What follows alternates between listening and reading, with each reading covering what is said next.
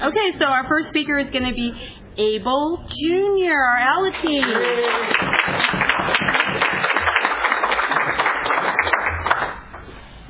Yep, yep. Hi, I'm Abel. Abel. Okay, um, grateful member Valentine for 12 years. Um, yeah, I started when I was really little. Um, okay, so where do I start? Um, I guess first thing to say is that, um, I was never, well, I wasn't, no, I wasn't. I was never really around when my dad was, like, drinking, drinking. Um, they had me at 20, and I think my dad got clean at 16, 17, 18? Okay. Um, and I never got to see him, like, how he was fully bad, but what I did get is that I got him as he was still trying to get himself off of that.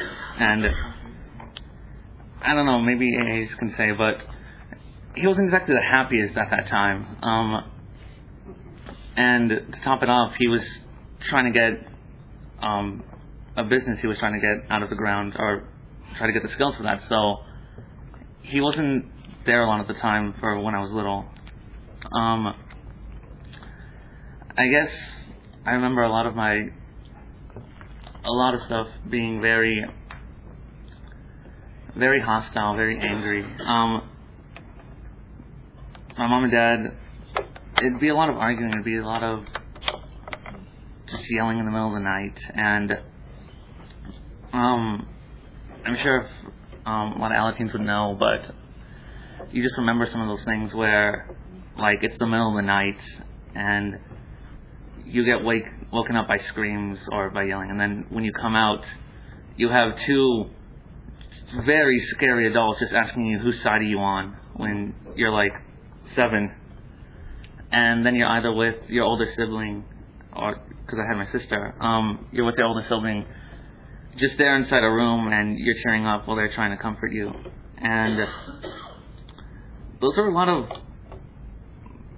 like I said, there were a lot of scary times, and I didn't really know what to do. All I knew was that every Saturday, um, it wasn't one of those days because every Saturday there was a family meeting where I was at, and I was really little, really, really little, and I didn't, I didn't know exactly what the meetings were for. All I knew was that that's where my family went with a whole bunch of people who were way older than them, and they all hung out while me and other kids my age just went out and played, and I'm happy to say, happy to say those were my first friends, and we just we have fun, and that was the only place I could think of where we had we felt safe. And oh yeah, that time, um, I did get taken sometimes too. Like my dad would take me to his AA meetings, or my mom would take me to the Al-Anon meetings. But mm, I always felt out of place at those ones, probably because I was a little kid again. But back to where I was going. Um, eventually they started a preteen meeting um, for us, and like I said before, I never really fully understood it. Um, to make it quick, that's where we read the steps, um, learned how to say anonymity, and then yeah, and then and then try the concept was like some of the slogans were. And not saying that was bad because we were small, so that was the best they could do with us, and I thank them for that. But nothing really got ever in depth, and it wasn't until I think like age 11 or 10, I think I believe, where I went into an actual Alateen meeting, and I'm not gonna lie, I cried for some unknown reason. I just started bawling, maybe because I was scared that I had to do something different, and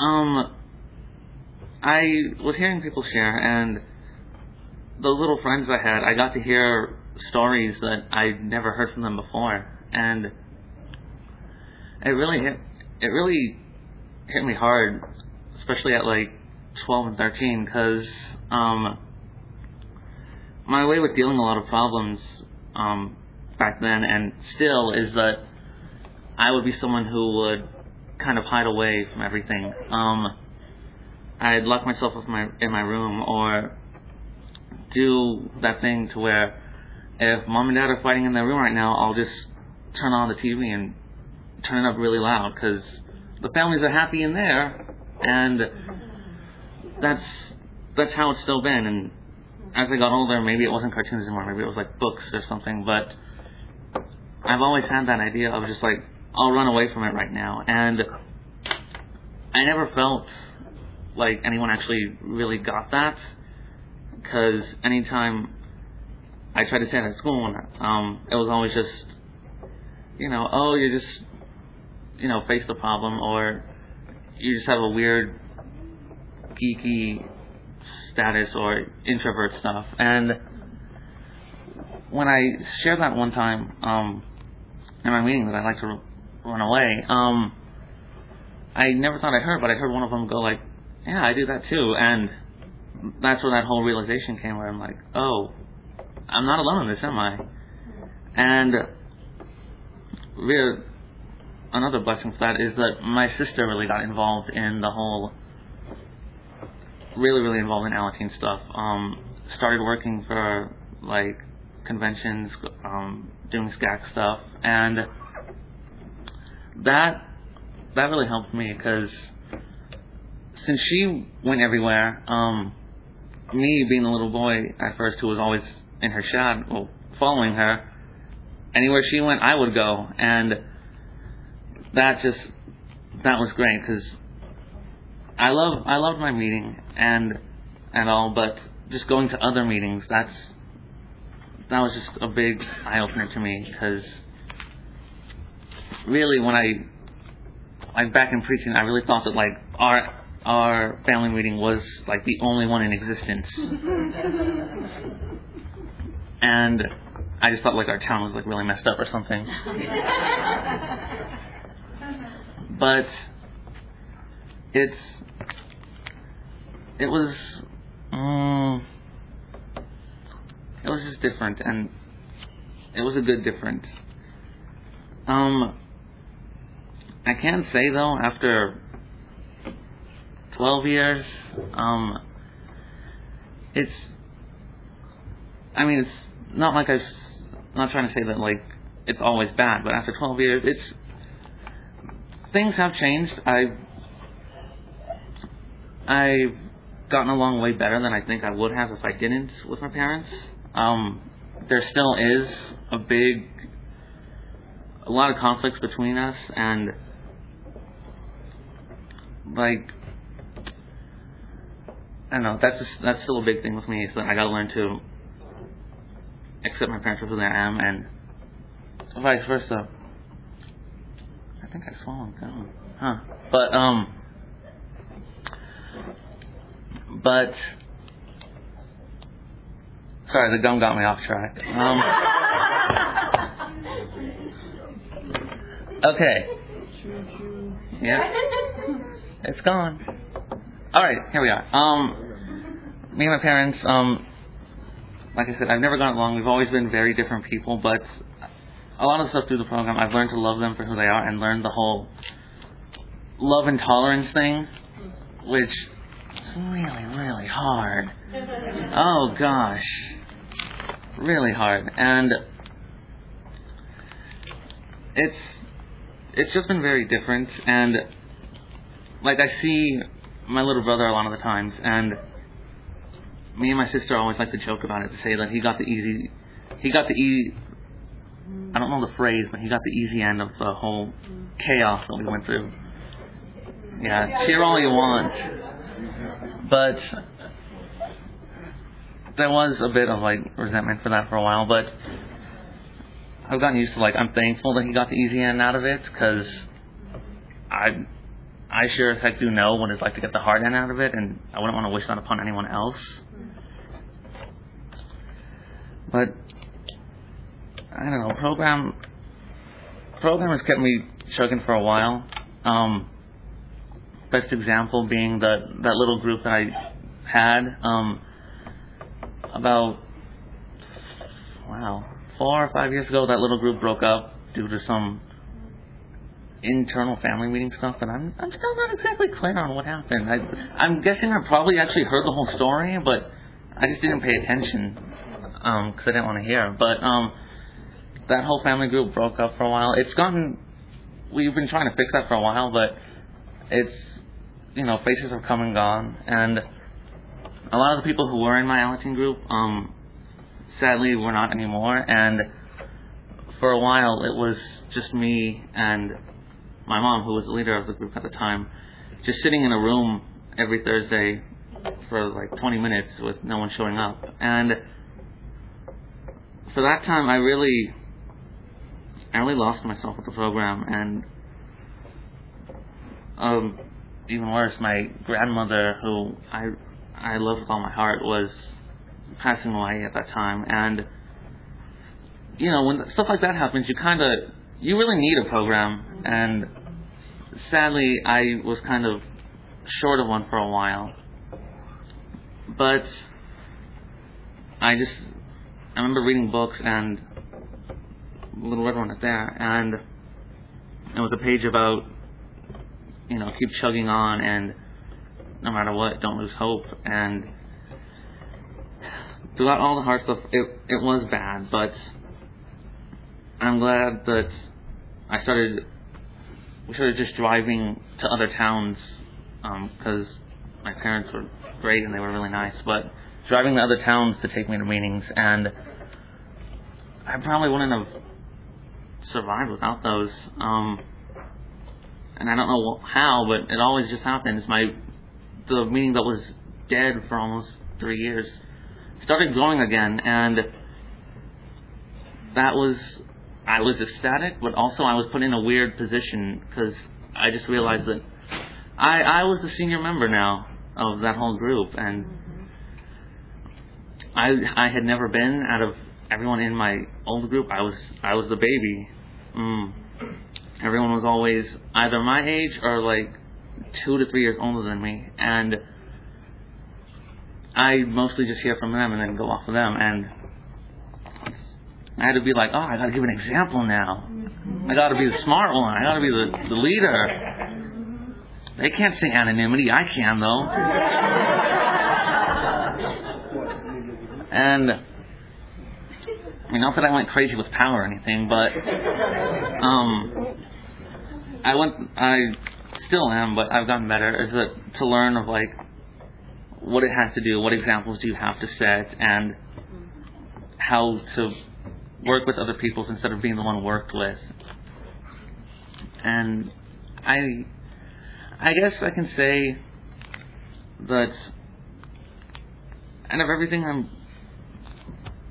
the it helped me get through my problems. It it helped me do the bad stuff, but overall, I would say it it raised me, and I think my dad said this once is that I was I don't I was a very angry kid when I was little. It was me against the world. Even as like a little like two year old, I was just always quiet and always angry, and that stayed till like age four or five. But he said the he said a great thing is that um he probably couldn't have done that, or both of them, my mom and dad, couldn't probably have raised me to be someone happy, but it took a whole family, a whole family group to actually do that. And I fully believe that with all my heart. Um, without the program, I definitely wouldn't have been the person, the person I am right now. It, it helped me grow up. It raised me. It was there for me, and I, I like to think that, yeah, I didn't have like the normal family of like four or five. I had the super awesome family of like 30, 40, mm-hmm. and that's just that's been a shining moment, and that's always going to be the best moment. Time do I have? okay. I was trying to set the whole climax up with the happy thing, but I can keep this going for a while longer. But Okay. But yeah, it it did make me who I am, and I I've also realized that maybe this is the last thing, but um, um it's it's well, it's calmed me down. Um, fun story for today. Um, anyone in high school right now, um, especially California, I had to do today. I had a PSAT this morning, and yeah, and we were supposed to come here for I think a banquet at eleven, a luncheon at eleven. Um, my test was at eight, so I'm like, oh, this is only going to be like two hours. We can do here, drive. I did not know they had a freaking like hour and a half bubbling freaking ants. Like, oh, what is your name? what race are you? Uh, but instead, I got out at like 11:20, and I was freaking out the entire freaking time. I'm like, crap, crap, crap. They're all gonna hate us now. we came late. It's like we flipped them all off. But um, thankfully, I should have known. But you, you all still love us, and yeah, we made it. We may have like gone a bit over the speed limit to get over here, but but we got here, and I feel a heck of a lot more calmer than I did before. And I don't know. Like I said, um, I'm getting bigger. I'm I'm realizing too. I'm like 16. I'm growing up. Um, I don't know. I, all I say is that because of this program, I have full optimism for the future, and it's just it's getting better for my life. Um, getting better all the time, and I just I just know that even if stuff's bad, or even if anything's going downhill, like that page said, if I just preserve on it, if I just keep this program, everything's going to be okay. Thank you.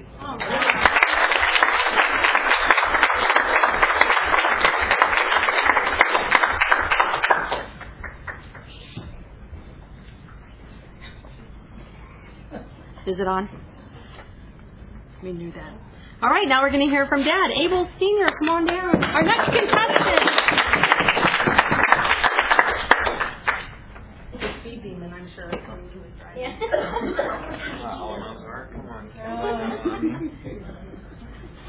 My name's Abel. I'm an alcoholic. Hi. Sober since October 24th, 1994. For that, I'm grateful. And uh, Thank you guys for coming. What's up, Ryan? How are you, buddy? Good to see you. Um, I want to thank Ryan for coming out. He came all the way from Barstow to support us, man. I appreciate that. All right, now the rest of it's about me.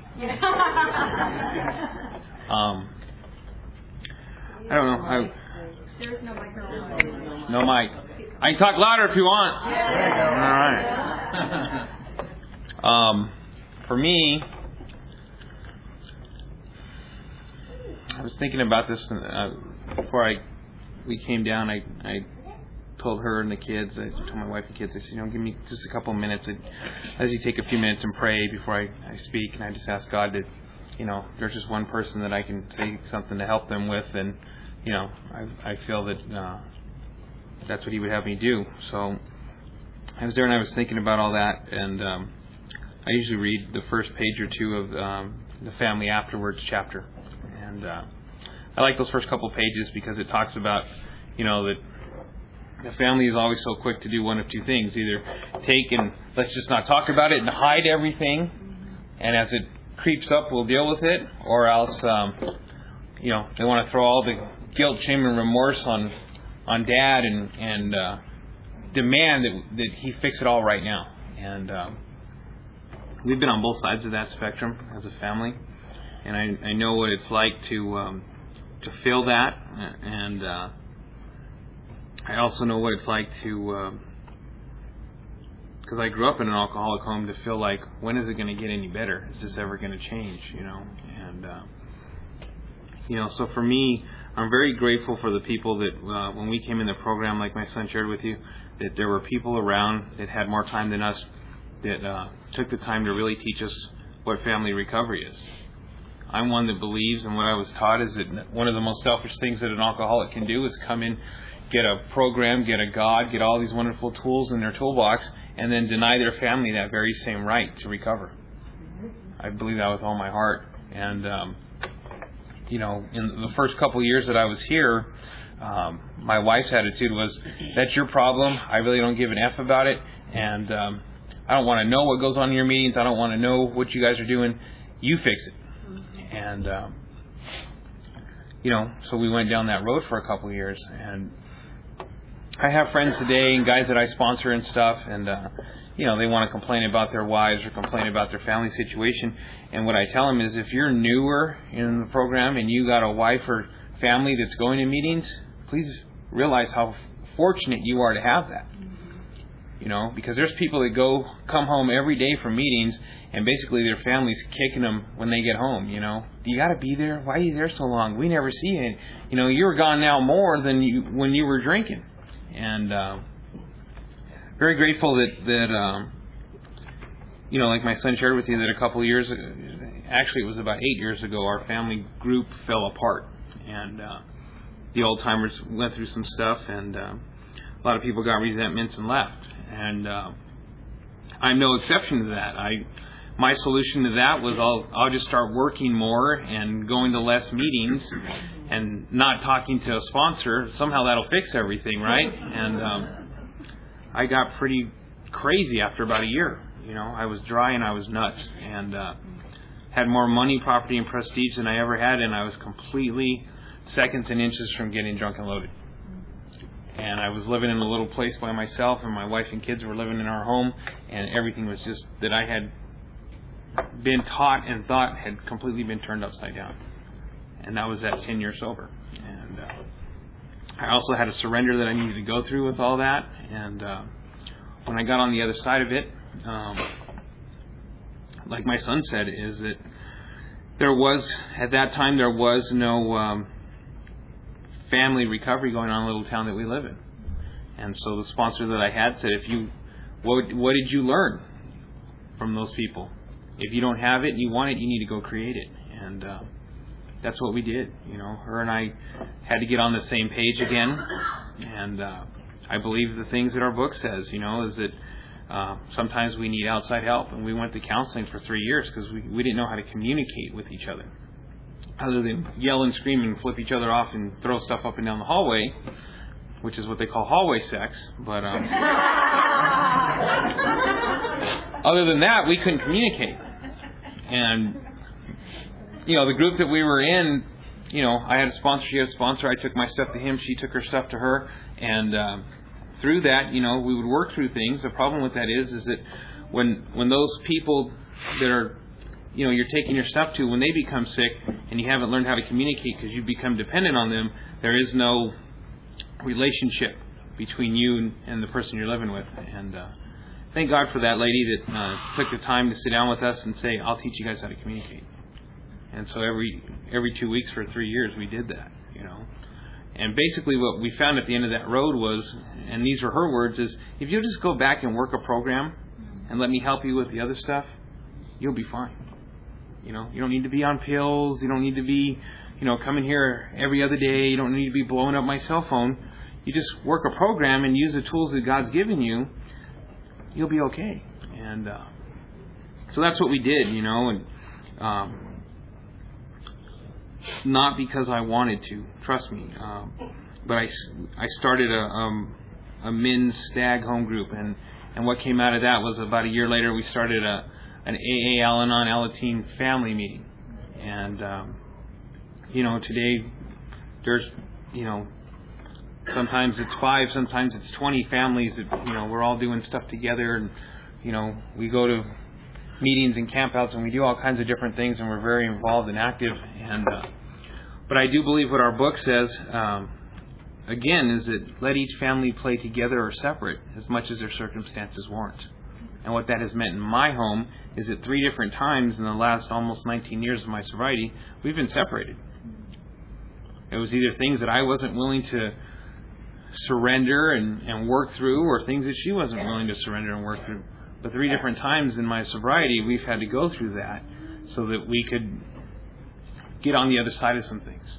And uh, you know, I know that's not everybody's story. I know that a lot of uh, alcoholic men are afraid, you know, for their families to to get recovery because it's, uh, you know, oh, they're going to go to Al-Anon and divorce me, or they're going to tell them to leave me, and you know, is it that's really not what Al-Anon is about, you know, and I understand that today, you know, and uh, for me, you know, just real quick on, I'll give you my what it was like, what happened, and what it's like today. Is that like I shared with you, I grew up in an alcoholic home, and and uh, so bad I uh, I grew up always hiding in the closet. You know, mom and dad screaming and yelling and, and all that stuff, and uh, you know, it's not that I don't have sympathy or compassion for my son, because I know I've been the one to wake him up, like he was talking about when I've been when I've had bad moments, but. Uh, I was sober through the things he shared with you. I got to wake up with a raging, drunk, lunatic, alcoholic father throwing and screaming and cops coming to the house and all that stuff, you know. And uh, sitting in my room crying and going, God, are you real? And if you are, why are you allowing this to continue to happen again and again and again? And, uh, you know, what's the thing for that is that I swore I would never be like that man. I swore that I, you know, I'm not going to do that. I, I, I don't want to be that way. I don't want to treat my family that way. I don't want to live that way. And that's exactly what I became. And even even worse, you know.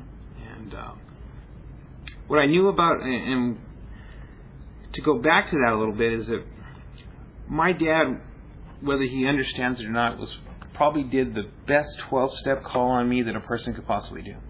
Because from the time I was about five years old, I, it was just uh, it was a cycle in our home. You know, my dad, ex-marine, all that stuff, and and he would. At the time, they called it nervous breakdowns. I didn't know he was detoxing, but that's what he called it. I'm having a nervous breakdown, and he would go to like Schick or Raleigh Hills or one of these places down out this way, and uh, get out of treatment, and then he'd come home and go to Alcoholics Anonymous for about a year or so, get a sponsor, not agree with what they're doing, and then he'd go to church and hide out. And after about a year at church, he'd get drunk and loaded, and here we go all over again. So, you know, as long as he was sober, he was working, we were okay, and when he wasn't, we were on welfare. And it was that cycle it was about a three year turnover every time. So when my problems started happening, I knew that you could go to Alcoholics Anonymous and you could get sober. But I had no idea about long term sobriety. I had no idea that, that there was anything past a year or two of sobriety. And uh, when I was coming up on three years sober, me and my dad were having some problems. And uh, we were the type of father and son that, that uh, we were very physically abusive to each other. We would put our hands on each other. And, uh, you know, I've been six foot, 200 plus since I was 12 years old. My dad's a little guy. He's about five seven, about 150 pounds soaking wet. And uh, some things happened when I was real uh, becoming a teenager that that I just uh, physically I lost all respect for my dad. And I believe once you allow that to happen in your home, it's very hard to get your kids to respect you again. And uh, so I just uh, we went back and forth for a long time, and, and uh, when I went when I finally uh, what had happened was I, I left this lifestyle that I had going on of drugs and gangs and alcohol and getting in trouble and, and uh, legal issues and stuff like that. I left all that behind, and I thought, like any good alcoholic, I'll just hang out with different people and that'll fix everything. Mm-hmm. And uh, so I did that for a little while, and um, you know, it's funny that that uh, it's the herd instinct. I'm going to hang out with my own kind of people, no matter what. I just migrate to those kinds of people. You know, we my wife laughs because I'll be at a gas station and I'm the guy that everybody comes up to and goes, "Hey, I got a stereo in the back, the trunk. Do you want to, you want to see it? You know, it's brand new in a box. You want to check it out real quick? You know, I just those people find me no matter where I go, what I do. You know, and uh, she goes, I don't know what it is. You got a sign on you or something, but you always find those guys. And uh, I got this bracelet, man, and let me show you. You know, it's real. And I just I ran out of gas, and you know, all I just so I find those people no matter what. And what I know is that that's really my kind. You know, I fit in just fine with those people. And uh, so I, you know, I thought, well, I'll I'll hang out with this other crowd, and uh, you know, I'm I'm a good alcoholic. I I uh, was going out with this girl that was uh, was her best friend's little sister, and uh, she. It's funny we're by Magic Mountain, isn't it? And uh, we were hanging out, and uh, you know, she broke my heart, and so I I used that for about a year. Went around telling everybody she broke my heart, so I could get more dates out of it and all that stuff. And uh, you know, poor me, poor me. And uh, her and I became friends, and and uh, you know, I was from a different part of town. I got in a lot of trouble and things like that. And she went to class every day. I don't know how you do that, but she did, and she she you know got good grades and played in the band and all this stuff. And uh, that was furthest thing from what I was doing. And uh, we were coming to we were taking a family trip to Magic Mountain, and my uh, my mom said, "Oh, I invited your little friend." And there was this this other girl that was uh, I thought would have been more fun at Magic Mountain at least, and uh, I was all cool. You invited some? She goes, "No, no, no, I invited her." And I was like, "Oh man, really?" and uh, you know, we we had a good time, and uh, that's where we had a little spark or whatever you want to call it, and and uh, you know, we knew I kind of knew it was going to turn into more than than just being friends, and uh, so some time went by, and uh, we got together, and and uh, she got pregnant and trapped me, poor me again, right? And uh, but the truth is that we were two halves of human beings that thought that being together would make us one whole and that maybe this little baby would fix all that. Mm-hmm. And when the book talks about, you know, all the different things we try to do to, you know, this job, this uh, relationship, this car, whatever is going to fix this for me. And it was something that, you know, looking back on it, we were just teenagers, but we thought that that would fix it. You know, we came from broken type families, so maybe this, will, God's given us a chance that we could fix this. And, uh, so we got together and we made a decision to have this little girl, and and um, we did, and, and my disease went full blown at that point, you know, and uh, we were doing all kinds of stuff. Uh, she wanted to go to counseling and, and these different things, and uh, my solution to that was okay, we'll go to counseling, and uh, I sat there and lied to the counselor, and she says. Uh, you know, I don't think you're an alcoholic. I think you're just bored. You need to find a hobby. And I thought, I can do that. So I knew these guys. They were playing on this uh, winter softball league, and you know I'm a quick study. I get there, all the the ice chest is full of beer, and everybody's got some kind of drugs in their bag, and I get to practice, and I never leave the dugout. And after a few months of that, they're pissed off at me because I'm stealing all their stuff and drinking all their stuff. And I go home and she's mad. Why are you messed up again? Shut up, leave me alone. I'm playing softball.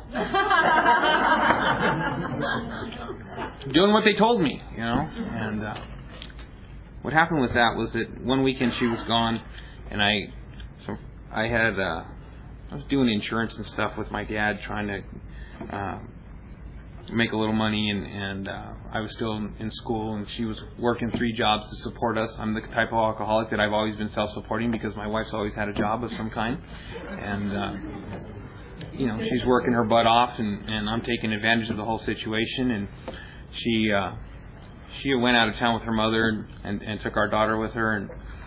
Uh, a few days prior to that, I, I'm going to get sober right now, I promise. Um, I went to see a guy and I asked him, I, you know, hey, I want to do some business with you, and uh, that what was going to be a one hour sit down with him turned into about four hours, and I'm on the couch at his house, and we're reading page 20 and 21 in the Big Book of Alcoholics Anonymous. And in there it talks, the shows the progression of the disease, where we start out and it's fun and this and that, and at the end of that, it's basically jails, institutions, and death. And uh, he says, you know, I can't one tell you you're an alcoholic, two can't tell you how much further you need to go down this road that's up to you.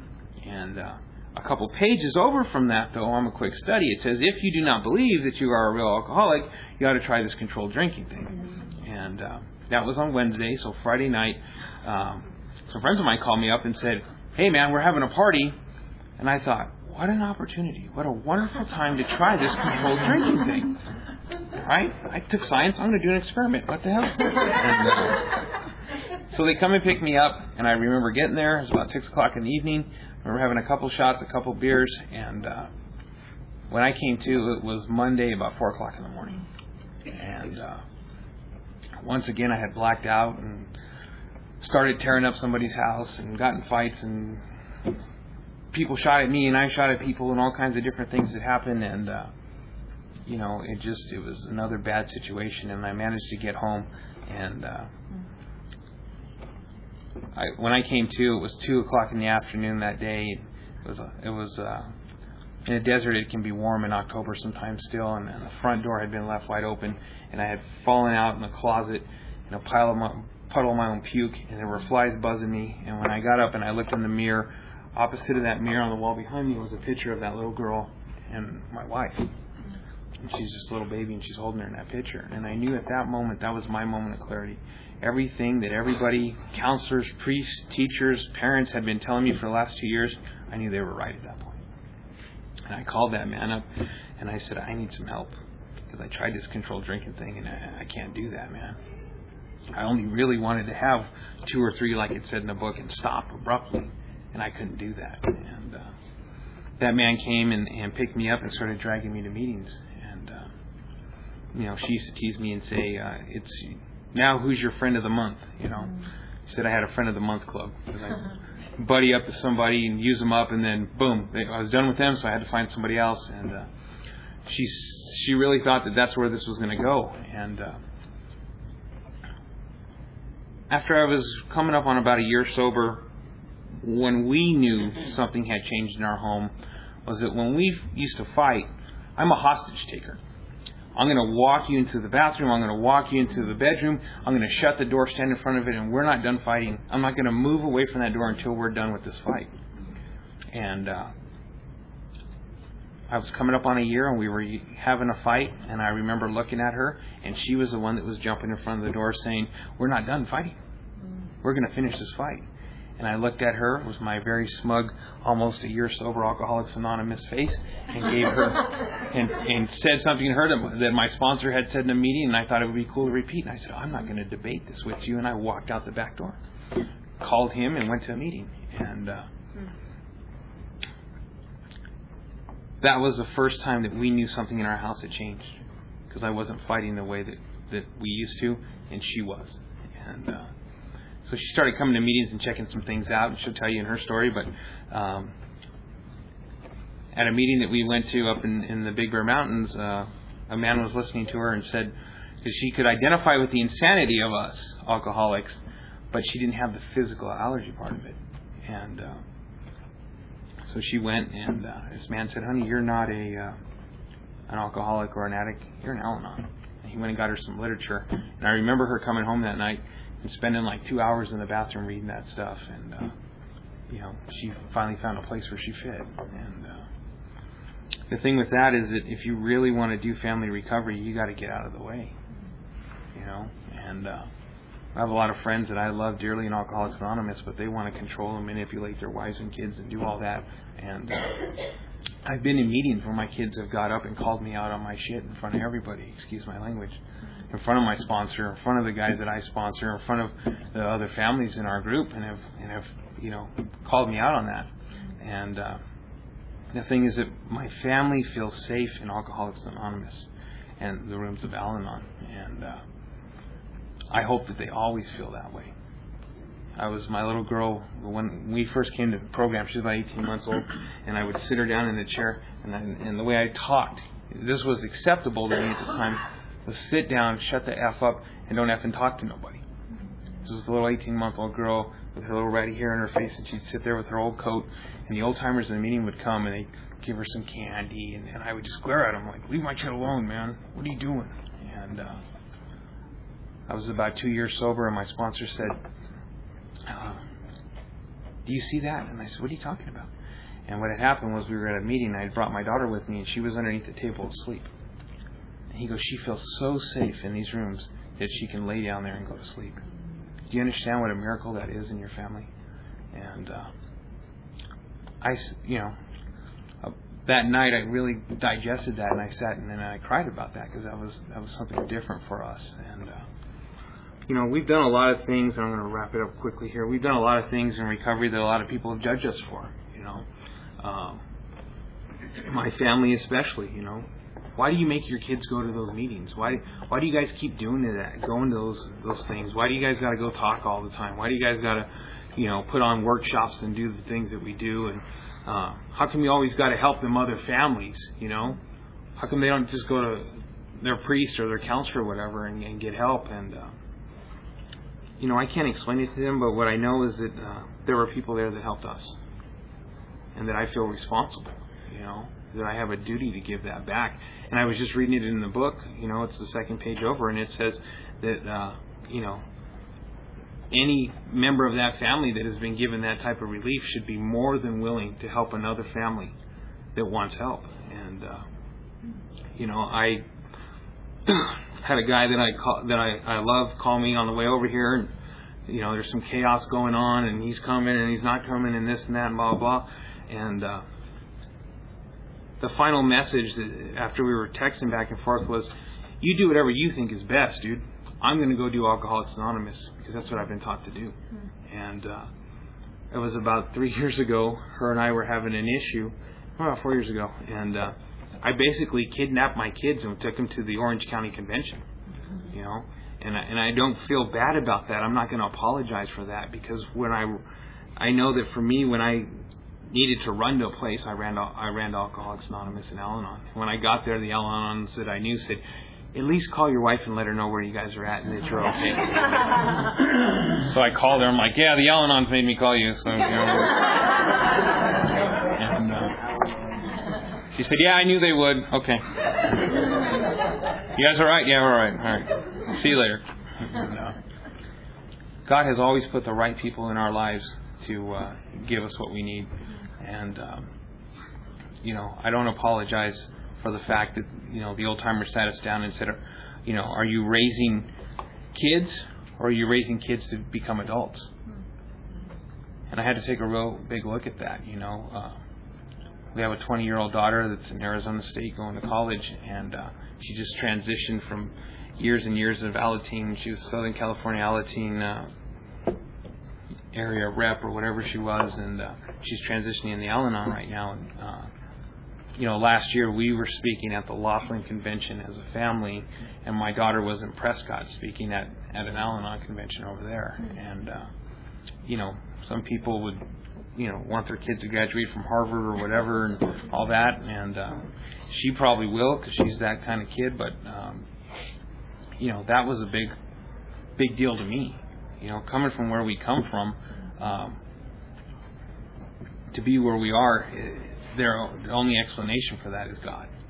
You know, and uh, you know, I, I know what it's like to kidnap my family and take them to an AA convention, and, and I knew that when that was all said and done, that God had a purpose for that, and He did. You know, and uh, so I don't apologize for those kinds of things today. You know, just keep trucking away. I promise you, I'll be all right. And uh, you know, for me, it's. Uh, very, very grateful, and I'll get real emotional, and I, and I don't want to spend a, too much more time up here, but uh, the life that we have today is uh, 180 out from uh, where where I came from or where I grew up, and uh, when my daughter was little, uh, when she was in in like elementary school, I would ask her, "How many of your friends have the same mom and dad that they started out with?" And at that time, it was about half of her friends. And as she got into junior high school, it moved down to about a quarter of her friends. And by the time she was getting ready to graduate, I asked her the same thing, and it was her and one other girl had the same parents that they started out with. And uh, I know that that's not possible for somebody like me and my wife without a program like this. You know, um, left to our own devices, uh, you know, I'll uh, at least, I can't speak for her, but at least for me, I know that you know I'll have three or four kids with you know ten different women. I mean, it's just you get crazy, and uh, you know today I don't, I don't live that way. I don't have to live that way. Alcoholics Anonymous has given me a freedom that um, when I walked in the room today, my head shut off. And unless you're a real addict alcoholic or whatever you want to call yourself, you'll never understand that. But one of the miracles is that about two years ago, through some codependent issues I was having with my parents, I found the rooms of Al Anon. And I found a men's Al Anon group. And uh, yeah, I found a men's Al Anon group. Uh, and um, I got to learn to let go of some things that I've been holding on to and, and wanted to get better, you know. And, uh, you know, every Tuesday that I'm available, I, I try to make it to that men's Al Anon meeting.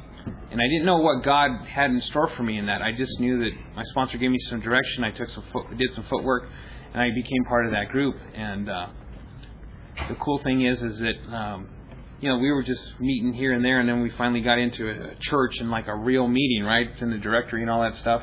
And um, November first, we're gonna you know go to Sizzler and have our one year little anniversary of a men's meeting, you know, and uh, those guys have become, uh, you know, I'm an alcoholic. I'm I'm I'm a tough guy, and, and I don't cry, so uh, I.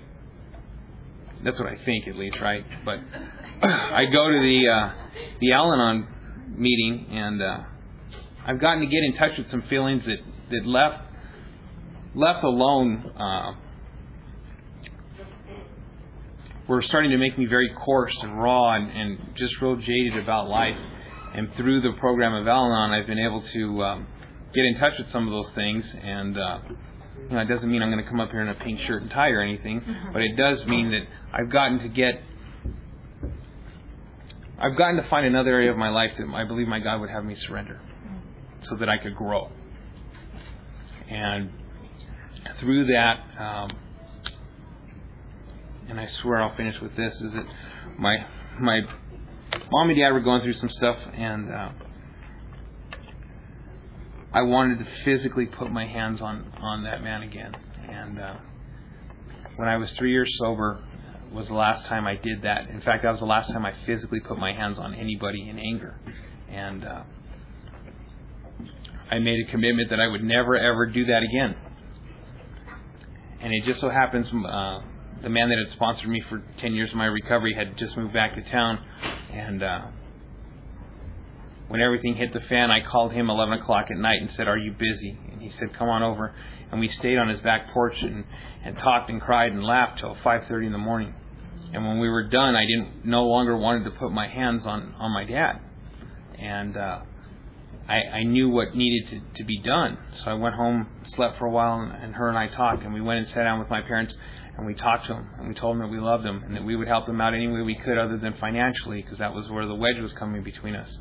And that we loved them and uh, that we were going to pray for them and uh, we, we were going to give them space so that they couldn't use our kids as a, an excuse for not dealing with their own problems. And basically we forced them to hold themselves accountable to one another um, and keep us out of it and, and what I realized through that experience was that my job in that whole deal was to protect my kids and make sure that they didn't get drugged into the middle of that. And uh, I went home and, and we sat down with our kids, and we didn't have to get into specifics and details. We just told them in a general way, look, Mama and Papa are, are going through some stuff and they need some space. And then as a, as a family, we got on our knees and we prayed for my parents. And that's probably the most adult thing I ever did in my whole life. But I'll tell you what, that changed the way, one, that I looked at my family, and I know for a fact it changed the way my kids looked at me.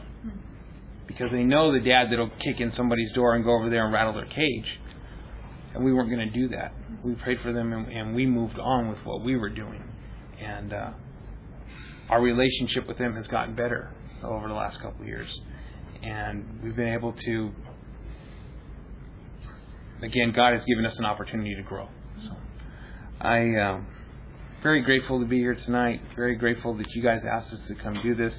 Um, I can talk forever, obviously, and uh, you know my sponsor at this point would say, "Let your wife go up there and, and tell the truth." So.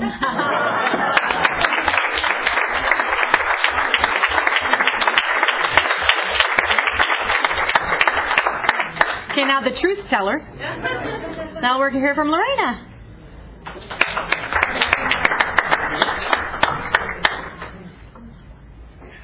Hi, I'm Lorena. Hi. A grateful member of the Al-Anon family group. Hi, Rye. um, well, I don't know where to start. Um, that's my family, and we're just missing one part is my our daughter. Um, but like my husband just shared, she's at college, and she's at this point we've given them the tools of what we let them know what's going on with our family. You know that the disease of alcoholism is there. No matter that he got sober or that we're we've been going to program for X amount of years, it doesn't mean that it fixed it. So all we could do is just give them the tools and say, after that, you have a choice. And she's chosen to transition into Al-Anon, which secretly we're like, yay! But whatever they choose. Um, but you know, for me, I didn't grow up in a home that had active alcoholism. My mom and dad were divorced, and on my mom's side of the family, no one drank over there that I knew of. And then on my dad's side, he drank like maybe every other Sunday, maybe a couple. The beer would just kind of sit there for like months and months. So I never saw it as a problem. Um, you know, I, I knew there was weird things in my family though. Like I had one uncle who came home from the war who mysteriously choked on some tequila, and I thought, huh, that's interesting. Choked on tequila. Hmm. You know, but it was never a big issue. No one ever said anything about alcoholism or anything like that. So when I got with my husband, that's when I really got introduced to what alcoholism was. And like he was sharing, we met in high school and we met through my friend's little sister who was dating him and blah blah blah. And I was the one who always did the right thing. I went to class on time. I did all my homework. I did all the stuff I needed to do. You know, I was very about if they told me I needed to do it, I did it that way. I would I wouldn't stray from what I had to. And when I got around him, he wasn't like that. He was just kind of go with the moment type of guy. Let's go in here. Let's, let's take a cruise to Vegas. Okay, you know, things that I wouldn't do myself, he he would do and it was exciting and it was fun and it was that little push to where I could go do these things with him. And um you know when I got pregnant with our daughter, it, that was a hard thing because my role as in that family was I was going to go to college and there was all these expectations that I was going to do and me getting pregnant was not part of the plan. And so that was really hard for for me to go through and I gravitated toward his family because his family was so okay with that. I remember when we told his mom and dad, his I thought they would be mad and upset and you know give us the riot act, but instead his mom said, "Congratulations," which I thought, hmm, that was like really easy to do, and I just thought. Wow, his family is awesome. You know, they're so nice. Because when I told my parents, of course it was I got the what happened? How could you? What's the option? Blah blah blah. And so we made a decision to have our daughter, and um, that was something that was one of the first things that we chose to do, and we kept her, and we're grateful because she's really awesome. But um, we did that together. And I thought since we did that together and we were walking down this path, it was just me and him against the world and everything was going to be awesome. And once we moved in together, everything changed. Um, the thing, my expectations of what I thought our life was going to be like was nothing what it was. We fought all the time. He never came home. And see, when we were, I was still living at my parents, my mom's house, I would see him and we would go to parties and I would actually drink and he would maybe have one or two and I would never know the difference. And he was the type of guy, he organized the whole party. He had a map and he charged people for the map and he told them where to go. So he was making all this money on the side. So he was organizing the little red cups out in the middle of the desert and it was just, he was working. And I had to be home so he would take me home and I thought, he's going home too. Oh no, I find out later at speaker meetings that he was going back and he was drinking that rest of that keg and he was out until, you know, 10 o'clock in the morning and then by the time he called me in the morning again, he was just coming home and I didn't know those things. You know, I was home all nice, cozy in my bed thinking, oh, he's home too. um, so delusional. And when those things came up and when we moved in together that's when the real alcoholism started. We did everything backwards in program um in our lives actually. You know we had kids first then we got married. And i always tease because it's like we had the fast path of alcoholism. Boom, everything was just condensed fast and there. You know some people drag it out to where it's years and years of alcoholism. Know, they deal with this they deal with that. No everything was fast. And you know he got sober when he was 18 and and I remember thinking, you're 18. How is this a problem with you? You just need to grow up and just get it together and you'll be fine. And I had no clue about how the disease affects the family or anything like that. So, like he shared, I was really angry and upset about it, and I was real resentful that he would go to these programs because why are you hanging out with these 40 year olds and 50 year olds and what are you doing all this time? And it was doing the same thing. He was never home, he was always gone, and he was always at a meeting. And so I resented those damn meetings and go ahead, talk to your sponsor. He's your best friend. You know, don't talk to me, go talk to your best friend. And the more and more he did that, the more and more bitter I got, the more and more anger I got. And I, instead of instead of dealing with that stuff, I would just stuff it and I would stuff it and I would be that, okay, honey, that's fine, bye. Okay, honey, fine, bye. And I would remember all of these things. So the moment that he set me off, I would just bring all this stuff up. And it was like a machine gun of all these things I built up. You know, all my list of things that he did did wrong and I would just throw it all at him at one point. And then he's like, screw this and then he would leave. And then I'm like, oh. And I was left there at the house with all of that rage and emotions, and the only person who was there in the house with me was my daughter. So she's the one who got the brunt of it. And it wasn't like I abused her or anything like that, but it was like, pick up your toys, do this, what are you doing? Why is your socks on backwards? Oh, you know, just stupid stuff. And I would be just this raging person at home, and he wasn't there. He didn't see any of that. But my daughter got to, to have that growing up. And those are the things that I did. That's how alcoholism affected me. And those times when he'd be out, whether it was in active disease or even him in sobriety, I was the one out trying to find him where he was at, you know, because cell phones weren't really, we didn't have cell phones back then. So it was like, I had to find him. And if nobody answered my call, I will find you. And I did. And I remember going in the middle of the desert with her in the car seat to go find where he was because he was at some party at some undisclosed location, but I knew the vicinity of it, but I was going to find it. And I did that in a little four door car, and I would go find him. And even the points when I didn't find him, I mean, I could have got stuck out there. There was no cell phones. I didn't have AAA. I didn't, you know, I crazy.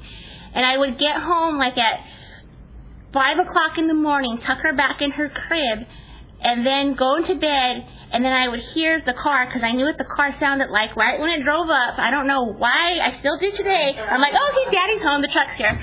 I can still know the the sound of the car. But I remember doing that several times. Going, I hear that car come, and for I've been looking for him, so I should think that I want to talk to him. No, I go run into the bed and I put the covers on and pretend I'm sleeping this whole time. My heart's going like this. I'm thinking he can see the blankets going like this. He doesn't care. you know, it's just me all in my head. And he would just go and go to bed, and I'm like, really? He's sleeping that fast? Oh, I would be so annoyed. But see, he didn't do that to me. I did that all to myself. And I don't know why or how or where I learned that from, but it was just normal. It was just what I had to do. And it was just me. And I didn't know that. I thought I was crazy because the things that I would share with like my mom or with my friends and stuff, I remember my mom going, you should just leave him, you know, you're okay, you're not married yet, so it's fine. You know, she was she was always like, just come home and just just start all over. And, I'm like, no, but you don't understand. I love him. And she's like, ah, okay. And I would get that big sigh. Ah, okay.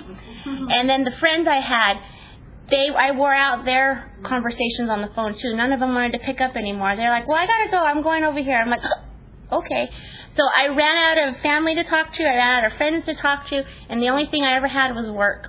You know, and that was the only place that I could go shine and be someone different. You know, I had self-esteem at work. I could do all these things. I would overachieve and I would do all this stuff to make myself feel better. But once I walked through that door at home, it was just like everything wasn't good enough. The house wasn't clean. We didn't have dinner. Blah blah. Whatever my head would think at that particular moment, because it would change from day to day. But when he got sober, when he got sober, I was just I was miserable, you know. And I thought, okay, he's sober, so what's changed? You know, I thought this was supposed to be better. Why isn't it? What what happened?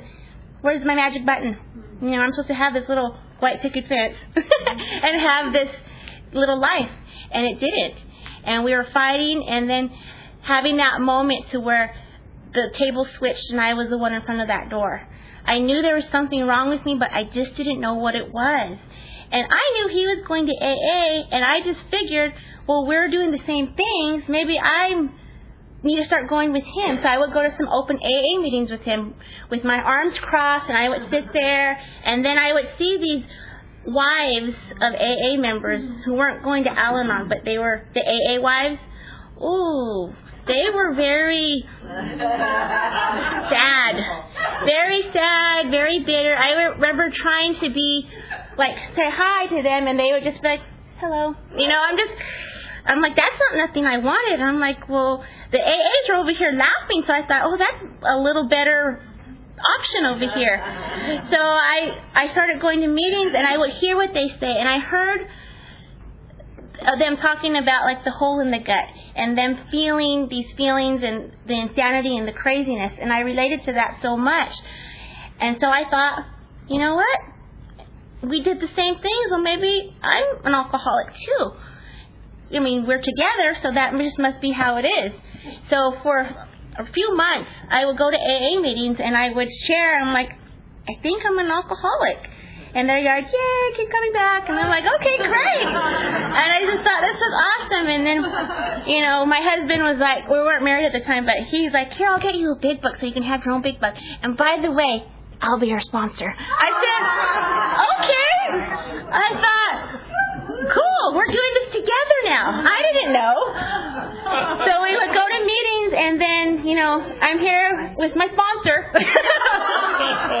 Because what really changed, because in the disease of alcoholism, he pretty much already was. You know, it just now it was, I had a title. And so we did these things, and then he shared about us going to that Big Bear meeting. And at that Big Bear meeting, I got to be honest for the first time, and I said, I really relate to what you're saying, but I just, I don't drink like that. I don't really want to drink. You know, some drinks just are, are awful. And then, so thankfully, that guy 12 stepped me and he said, Here, my wife isn't home right now, but let me go home and get you a newcomer packet. And I thought, don't do that. It's fine. You know, of course, it's fine. Don't worry. And he's like, no, stay here. He's like, I only live around the corner. I'll be like 10 minutes. I said, okay. And then he's like, yeah, just wait and see what they have. You know, if not, here's this big book. You know, I'm like, okay. So he brought me this newcomer packet, and I remember reading. um the uh, the merry-go-round pamphlet, and I remember reading that over and over and over. And he was talking about in the bath, uh, me in the bathroom. That me in the bathroom. I always liked going in the bathroom and hiding out. I never cried in front of him because I always thought it was a sign of weakness and that he was winning. So I would never ever cry in front of him. So what I would do when I was upset, I would go into the bathroom. I could lock the door because there was a lock on it. And then I was like, I'm going to take a shower and I would take a shower and I would cry in the shower. Mm-hmm. And I would cry in the shower, and then it was a little more dramatic too because the water would be on me. I'm like, oh, you know. But then if my eyes were red and stuff, I could always say, oh, I got shampoo in my eyes or something. There's always an excuse to cover something up. You know, so that was my thing. Is I always lock myself in the bathroom. Mm-hmm. And so I remember reading those things and relating so much to it. And I heard in the AA meetings I was going to, I heard the AA, the Al-Anon jokes. Mm-hmm. And I heard the Al-Anon things and the about the wives and the divorce and all that. And I thought, do I really want to go to that place? I saw those AA wives at the potluck. I don't know if I want that. And I, I just had this thing about I didn't know what it was. So when I went actually to my first Al-Anon meeting, I was able to learn that it was about me, and I didn't know that. I thought it was all about him, and I needed to share everything about him, and it was just just like it was everything about him. And what Al Anon has given me is so much more because doing something like this, speaking, I would have never done that. I was quiet. I was a watcher. I was never a doer. I would um, help. I was a helper, of course, but don't ask me to like sit. Like, it's even hard to like sit up here in front and stuff like that. I praise was hard. You know, oh, good job or anything like that. I could give you praise. I'd be like hugging and you know telling you you're awesome. But if someone did that to me, it felt uncomfortable. It felt dirty. It felt like, no, I'm not worth it. And it and it's still something that I have. I'm up and down with still today. But the things that I got to learn was what was my part in the disease of alcoholism and in the family. Because it was easy to blame him, but he's been sober for two years now. He's been working a program. That sparkle in his eye came back and he was helping and he was doing things and he was participating and he was a part of. So what was my problem? You know, I got all these things that I was wanting, but I wasn't happy either. So what was wrong with the family? And so when I started working with me and getting my a sponsor and going through my steps and looking at my part and stuff, things just opened up so much. And once I got through that fourth step and did that fifth, it bam, it just it went off. And I got all that garbage that I was holding on to, you know, because even though I shared with you I didn't grow up in active drinking, there's alcoholism in there that I found out. You know, those little secrets that the families don't want to share. I found out my grandfathers on both sides were big alcoholics, incarcerated a lot, you know, drunk in public, whatever. But no one talks about that because you sweep it under the rug, you know. And because um, nobody wanted to share what was going on, I got to learn all this stuff in the behavior of what was passed on. You know, I got to be really good about keeping resentments and bringing up the past over and over and over again, not learning how to let go. And when I got to learn how to let go, it's like the sun came out and I could I could smile again. And I was at a meeting last night and um there was a new lady and she was sharing on the topic was disappointment. I'm like, oh God, really? you know? And I'm like, disappointment. So I'm like, okay. And then I had to think about when I was new. I remember one of the first commitments I had, it was at a, a convention. I was I did a marathon meeting and I was in such a bad place the best topic I could come out with was anger and resentment. I was like, that is my best thing. That's the only thing I had to share because I had nothing else. And I wore black all the time, and I was just what I felt, what I was feeling inside reflected outside, and I didn't know how to to let that go. But I got to share about that, and then people got who in the program who had time got to say, okay, we know about that. Well, let's change. What's the opposite of that? I don't know, you know. And I got to learn how to do different things. Um, the way we spoke to each other, we had to learn our new language, you know, a new language of recovery, and learn how to to be a couple in recovery. And there was times that I just didn't want to go to a meeting. You know, I have too much stuff to do. I got laundry, kids, this and blah blah blah blah blah. Because I don't know what you're gonna do, but I'm gonna go to this convention. I'm gonna go to this meeting. I'm like, okay. And sometimes he would go without me, and I was like, how dare he do that? You know, he is leaving me in the flipping house, blah, blah, blah, blah. And he'd come back, and he'd be so happy. And then I'd be there going, God, I should have went to that dang meeting. All, the whole time thinking about, I should have went, I should have went, I, why did I miss that meeting, blah, blah, blah. I should have just gone, and I wouldn't have felt crazy like that. And so I had to learn those things. And my sponsor would say, why, what was so important? Was the laundry really going to make or break you that day? No. It's always going to be there. Go to the meeting. Okay. You know, and with my kids, my kids were little at the time, and it was like babysitters. What am I going to do with babysitters? And she said, it'll work out. Find a babysitter, get in the car. Okay. And I thought, God, why is she being so mean? You know? Mm-hmm. but I had to realize that she was trying to help me because I was talking myself out of growing and changing and doing something different. Right away, I got a little bit of Al Anon and I thought, I'm going to listen to my head again and I'm just going to, you know, I'm going to watch TV or I'm going to make that awesome meal at home or whatever because totally been doing it the whole time. You know, I just, I had that guilt of I wanted to be this perfect mother, wife, whatever, and get the house beautiful and all this. But I, all I was doing was talking myself out of recovery. And I had to real, and people had to talk to me and tell me, hey, what are you doing? You're sabotaging yourself. And I'm like, I, I'm like, oh, okay. And I didn't even understand. What do you mean sabotaging myself? I was so used to the chaos in the house that when it was absent from it, I did not know what serenity felt like. And it was uncomfortable. The stillness at the house, I didn't know how to react to. I knew how to, to react when he said this and I said that and the kids were over here screaming. I could totally thrive in that environment. But when everyone's calm and everyone's not fighting and it's just a relaxing day, it was very uncomfortable in the beginning. And I had to learn what serenity felt like. And um, it sounds so bizarre, but that's just the life that we were living. And I, um, yeah, I had to work on me.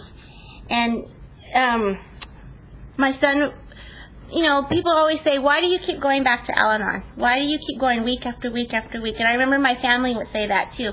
Well, he's been sober long enough.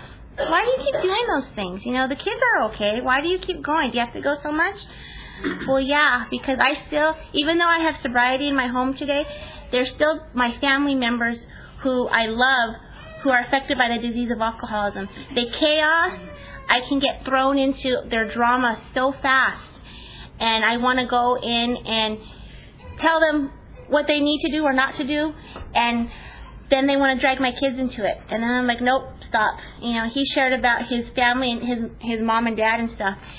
And that was difficult for me because yeah, it started to affect me. I had to share it at meetings and kind of get it out, and it was just like the disease was just right back there, you know. And it was the manipulation, the lies, the broken promises, all of that. And it wasn't him; it was my wonderful mother-in-law who could never hurt a fly was doing all these things. And I'm like, who is this lady? You know, what what is going on here?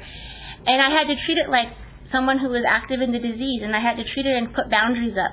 And you guys are the ones who taught me about boundaries, that I could love somebody, but I could love myself too to say, no, it, that's unacceptable behavior and it's time to go. And I didn't know we could do that. I thought that if you love somebody, you love them and you're there the whole time, you know. And I got to get better from that. And today I don't participate in people people's behavior that I can't um, that is that is harmful to me today and my serenity. And um, I don't know. It's just the, the disease of alcoholism is because it's just because it isn't in my home, it doesn't mean it's not around me. And then there's times that in our family where I'm in a good spot and my husband's not in a good spot. And it's like, okay, dealing with someone who's sober and going through that stuff. And I remember in New Sobriety, and I think my son was sharing, you know, my husband was angry and he was upset and he was, oh, you know, sobriety's wonderful, but those first few years, it's tough. Um, some of it was even tougher than living in active disease. And I love that little book, uh, Living in Sobriety, that little uh, red book. It's a really inexpensive book, but it has so much good information in it. And I just, I love the literature. And the thing with me was in the beginning when I started being of service in my meetings and stuff, I wanted to do the literature because I could read a book and I could be happy with that. I wanted to do the self help thing. And I thought, I'll do the literature and I don't have to do nothing, right? I'll just take care of the books. Well, my meeting tricked me and I didn't know that it also came with a treasurer commitment. So I had to do a report every week and be accountable and come. And I was like, oh my God, I thought I just had to do this literature thing once a month. And they go, oh no, the treasurer is part of that. So then I had to learn how to be of service and be accountable to a group and come every week. And I'm so grateful that I had a commitment to do that because those are the times when I needed it to, needed to be there, to be in a meeting. And then I um, started sponsoring Alateen uh, preteen meetings and stuff. And I'm so grateful for that Alateen commitment. You know, um, we've encouraged and forced our kids to go to Alateen because Uh, all of us in that home are affected by alcoholism. And there's times that they didn't want to go, but they still went. There's times that I don't want to go, but I still go. And there's times that he doesn't want to go, and we still go. And that's part of, for us and our family, how we get to work a program. But sponsoring that Alateen meeting, I was so grateful that I got to do that because it gave me going to open AA meetings, it helped me hear what my husband was saying that I couldn't hear from him. Other alcoholics share it, and I can hear it better. For me going to Alateen meetings and hearing these Alateens share, I can hear what they're saying, what I can't hear from my children. And that was one of the biggest gifts is because it's so close to the person you love, sometimes you just can't hear it. You have to hear it from somebody else. And I would keep going every week and every week, like he, my son shared, going to that meeting. And it wasn't necessarily for my son or my daughter. I did it for the other kids. And that sounds so twisted, but I would keep going back because those kids had nowhere else to go. You know what I mean? I'll, I will take my son to Dang Orange County to a, a, or Pomona or anywhere to a, an Alateen meeting. But some of those parents who bring their Alateen kids, they won't do that. And there has to be somewhere where they can come. And that's why we kept those doors open and we stayed for 20 minutes. We sat there with the radio on until someone showed up and, and someone's there. Eh, but there was some, someone there to open the door. And someone did that for us. You know, I've never gone to one of my Al Anon meetings where the door's been shut, thank God. And I'm grateful for the people who have kept those commitments and have kept that door open because somebody's needed them. And so these kids ha- need to have somewhere to go to because they hear everything. They're they're in their rooms, but they got ears and they hear everything. They're the we had a newcomer little boy last week. He's like eight. We do like ten years old, but I'm not stickler on it. I'll come in, you know. And he was he was sharing and he was like, Yeah, I told my dad, let's just what did he say? Let's just do today. And I was like, and it was like his second meeting. I'm like, dang, you know. And he was just, you know, and that's what one of the things that program has taught me is sometimes the voice, the voice of reason in the house doesn't necessarily have to be, you know, the one with the most program and the most sobriety. Sometimes it's the littlest one in the house that tells you has a God conscience and is like, hey, what are you doing? You know, and it's, that's the voice of reason. So, you know, I'm grateful that you've had us out here for your family meeting. You know, I hope someone has gotten to hear something. And um, I'm grateful that Alateens are all here too. You guys are awesome. You know, SCAC rocks. I hope you all go. And um, I'm just grateful that you know everyone is here today, and that you guys get to have your own stuff, and that um, hopefully you get to keep carrying the message and be a part of. So, thank you.